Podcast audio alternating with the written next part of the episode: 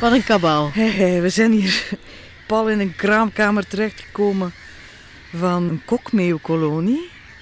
Het is hier een hels kabaal.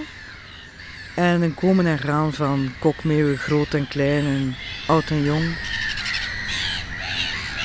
We zijn hier de dijk opgeklommen.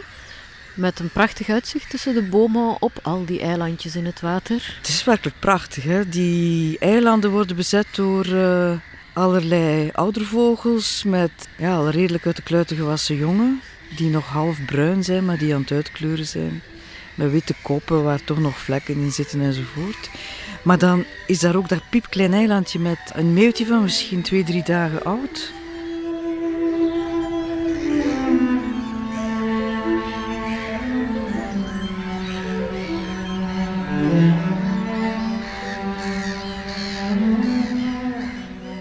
Die geluiden nog op de koop toe. Hè. Het is op een of andere manier heel geruststellend, vind ik.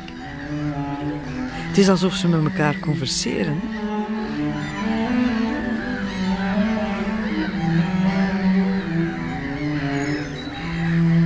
Kenmerkend voor die kokmeeuwen is die zwarte kop.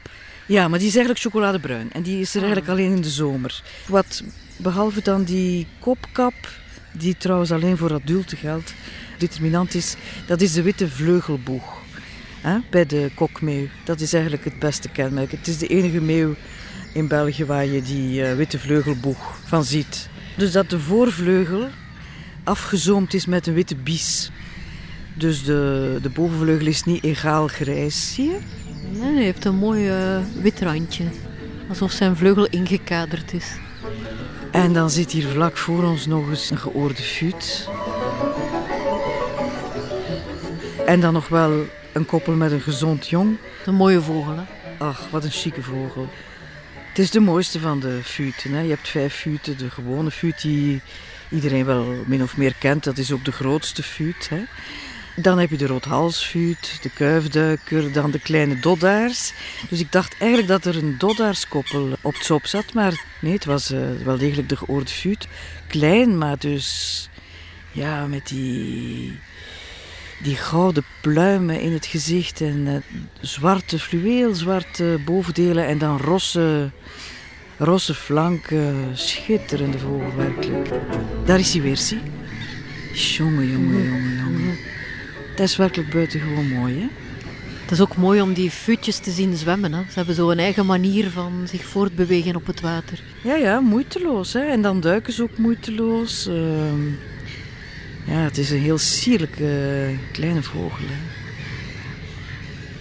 Onwaarschijnlijk, hè? En dan, als je die dan zo ziet tussen die waterhoentjes en zo, dan, ja, dan krijgt het toch iets senioraals, hè? hoe klein hij ook is. Mm -hmm. En ook iets liefs, hè? Met een ongelooflijk elegante hals ook. Ja, ja. Een hele mooie, smalle hals. En dan die, die naaldbek, hè? Die, die zwarte naaldbek. En dan dat rode oog dat van zodra er maar een beetje zon is... eigenlijk bijna fluoriserend rood mm. wordt. Hè? Maar alle futen hebben rode ogen.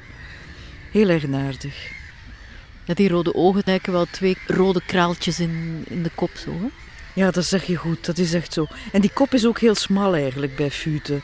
En ze hebben een vrij hoog voorhoofd. Dus dat, dat geeft een heel apart uh, charme zo.